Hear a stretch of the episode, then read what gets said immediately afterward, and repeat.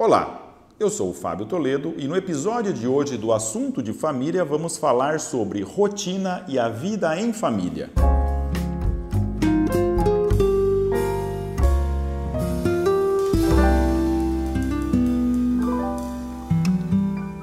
Persita Flores, nossa ouvinte assídua, nos escreve e ela quer saber se é possível ter uma rotina na família. Olha, Persita, não só é possível, como é fundamental, principalmente nos primeiros anos de vida.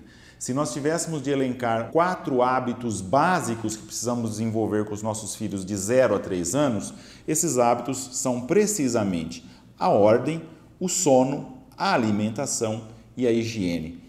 Ordem nesse sentido mesmo de se ter um horário em que a criança vai dormir, em que se ter um horário estipulado para o sono, para as refeições, enfim, que a criança tenha uma rotina, a rotina da segurança para a criança. Você já reparou como a criança pequena gosta de assistir o mesmo filme pela milésima vez? Pois é, elas gostam de assistir porque saber que aquilo vai se repetir dá segurança para aquela criança. De certo modo, cada dia da criança ter uma certa repetição, isso dá segurança e é fundamental para que ela tenha um desenvolvimento saudável e equilibrado.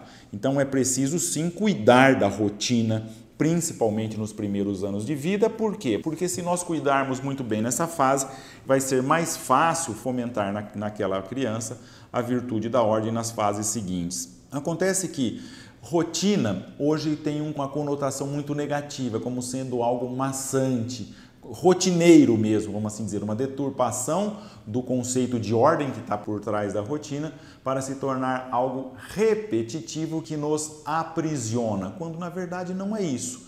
A ordem não nos aprisiona, a ordem nos torna até mais livres. Guarda a ordem e a ordem te guardará. Já ouvimos isso em filosofia com uma aplicação muito prática na educação dos nossos filhos. De modo que é sim possível ter uma rotina. Acontece que muitas mães e pais se tornam escravos dessa rotina, ou seja, recebe-se um convite para um passeio, para um final de semana, para uma festa, mas não dá porque aquilo vai quebrar a rotina da criança. Ora, a rotina precisa ter uma maleabilidade, precisamos saber quando ceder, quando mudar, precisamente porque não temos controle das nossas vidas. Os imprevistos sempre surgirão e eles também são oportunidades de aproveitarmos esses imprevistos, aquilo que muda a rotina, também para com isso ir formando os nossos filhos. Então, quando você me pergunta se numa família numerosa é possível ter rotina, eu te respondo que é fundamental termos essa rotina. Guarda a ordem e a ordem te guardará. Porém, não sejamos escravos da ordem, porque isso será uma desordem. E a Fernanda Ferreira, nessa linha também da ordem, da rotina, ela quer saber como reunir todos os filhos para as refeições. Uma coisa que a gente deve aprender logo no início do nosso casamento e logo que estamos formando a nossa família, as famílias precisam ter as regras, as regras daquela família, são aqueles valores que se cultuam, aqueles valores comuns que são vividos na família. E na fase inicial do casamento, é uma fase até de acomodação acomodação, ou melhor dizendo, uma fase até de adaptação de marido e mulher. Por quê? Porque cada um vem de uma família em que algo tinha muita importância e para outros não tinha. Vou dar um exemplo. Na família da minha esposa, festa de aniversário é algo que precisa ser muito bem cuidado. Ela foi criada assim.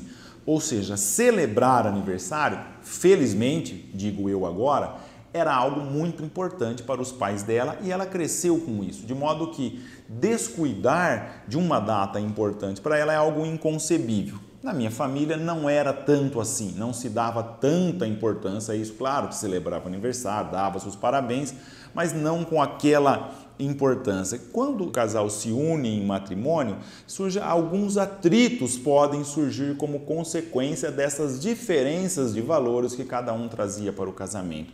O importante é que os dois saibam se ajustar, saibam decidir o que é importante para a nossa família e a partir disso que nós consideramos importante, nós vamos construindo algumas regras de convivência na nossa família. Por exemplo, Em casa, celular durante as refeições? Não. Por quê? Porque é uma regra, na medida em que consideramos importante conviver, conversar durante as refeições, é um momento de trocar as nossas experiências, é um momento agradável, é um momento de vida em família, de modo que nós não vamos permitir que intrusos, que estranhos interfiram na harmonia desse momento da nossa convivência familiar. E por quê? Porque para minha esposa e para mim, as refeições, o convívio familiar é algo importante e para isso estabelecemos algumas regras. Outra, televisão ligada durante as refeições. Para nós, não, não queremos, como eu disse, intrusos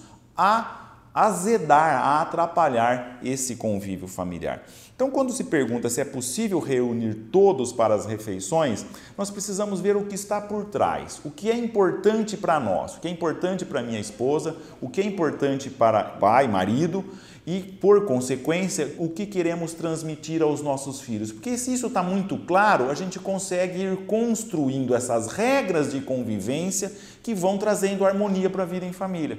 Na medida em que decidimos que fazer refeições juntas é importante e, portanto, nós valorizamos isso, nós vamos estabelecendo essas regras que nos auxiliam a manter uma ordem naquilo, naquele momento em que reputamos importante para nós. E aqui algo fundamental: mãe e pai têm de ser os primeiros a dar exemplo. Eu não posso estabelecer uma regra de que durante as refeições não se usa celular nem se assiste TV, então somos nós os primeiros a dar exemplo. Não adianta falar, não, não tem essa regra, não, mas eu, pai, posso. Ah, é que isso é muito importante. Cuidado, as crianças, principalmente as mais pequenas, elas não conseguem entender aquilo que nós juristas, né, juízes, advogados, dizemos que toda regra tem exceção. As crianças pequenas, elas não trabalham muito bem essa ideia de exceção à regra. Para elas, se tem uma exceção, a regra deixa de existir. É claro que isso precisa ser bem trabalhado e eles precisam entender que há situações em que prevalecem em relação àquela regra, mas ordinariamente não podemos ceder a pequenos caprichos, porque senão para elas a regra não funciona. Não nos esqueçamos, eles aprendem principalmente com o nosso exemplo e depois, muito depois, com aquilo que falamos para eles. Então, se a vida em família é importante, precisamos de ir balizando, de ir estabelecendo alguns parâmetros daquilo que é importante para nós. Então, se as refeições são importantes para nós, então vamos fazer questão de que todos venham para esse momento de convivência. E depois também pequenos detalhes que vão construindo um hábito na família, ou seja, a mãe avisa uns minutos antes, ou o pai, se é ele que está preparando a refeição, pede para que um dos pequenos avise: olha, em cinco minutos o jantar estará servido. Já vamos descendo, já vai desligando o computador, já vai fechando o livro para quem está lendo, já vai desligando a TV.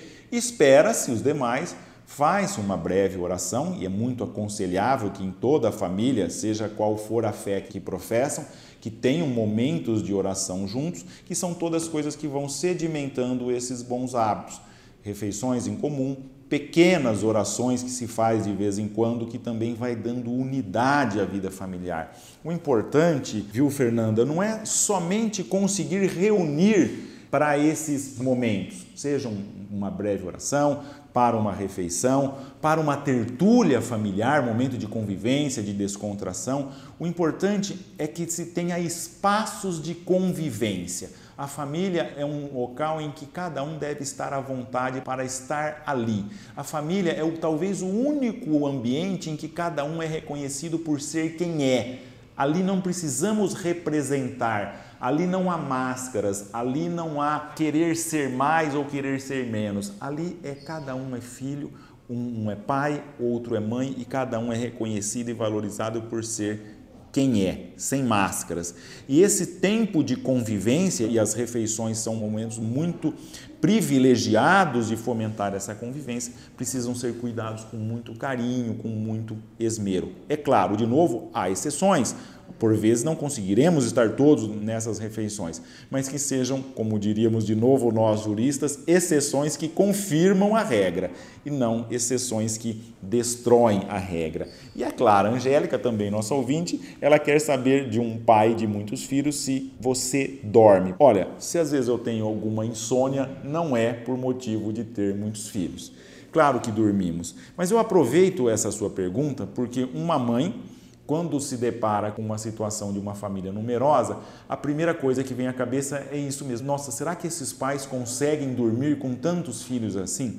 Essa dúvida, evidentemente, não é o seu caso, mas pode ser indicativa de uma distorção na educação dos filhos. E que distorção seria essa? Uma atitude super protetora, ou seja, tenho que vigiar a cada momento, eu preciso saber em cada segundo o que está fazendo, eu preciso ir atrás daquele filho, senão vai cair, vai se machucar, eu preciso ir a cada minuto lá no quarto para ver se está bem, se está respirando ou alguma coisa assim. É claro, se desenvolvermos essa atitude super protetora, é claro que um filho basta para entrarmos numa neurose, numa psicose que talvez vai nos conduzir a uma doença psicológica, vamos assim dizer. Essa atitude super protetora não é bom para a mãe, não é bom para o pai, não é bom para o filho.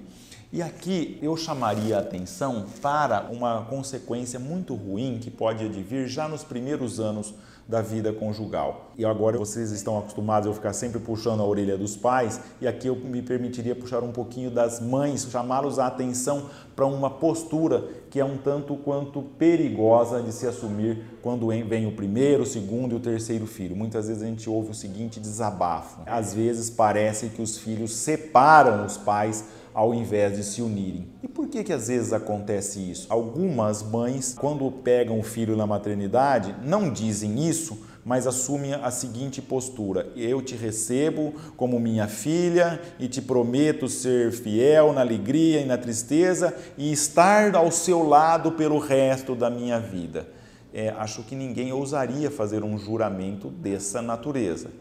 Fizemos sim, marido e mulher, muitas vezes fizemos esse juramento um para os outros, voluntariamente unimos as nossas vidas em matrimônio e, como frutos desse amor, vieram os filhos. Vieram os filhos que também assumimos num compromisso solene de educá-los, de formá-los e prepará-los para a vida adulta. Porém, não estarão sempre conosco. Não há um compromisso de uma união perpétua entre aquele ser que veio ao mundo. O compromisso fizemos com a nossa esposa e com os nossos maridos. Ou seja, educamos os filhos da melhor maneira possível, com uma intensa afetividade, um sentimento muito forte que nasce entre mãe e filho e depois também entre pai e filho ou pai e filha, mas educamos nossos filhos para o mundo. A atitude superprotetora por vezes revela uma postura egoísta, egocêntrica de querer o filho para nós. É claro que fazemos isso imperceptivelmente, mas é uma atitude de superproteção, de certo modo egoísta, de que aquele filho nos dá uma satisfação. No fundo, no fundo, nós na maternidade e na paternidade, nós cooperamos com Deus na nobre e sublime missão de trazer filhas e filhos ao mundo destinados a uma felicidade eterna. Isso é, na essência, a maternidade e é, na essência, a paternidade. E, portanto, quem encara dessa maneira a maternidade e a paternidade pode dormir tranquilamente oito horas por dia, porque também nossos filhos estão sendo muito bem cuidados. E esse sono é possível e necessário tanto para quem tem uma filha ou um filho, como para quem tem 11, 12 ou até mais.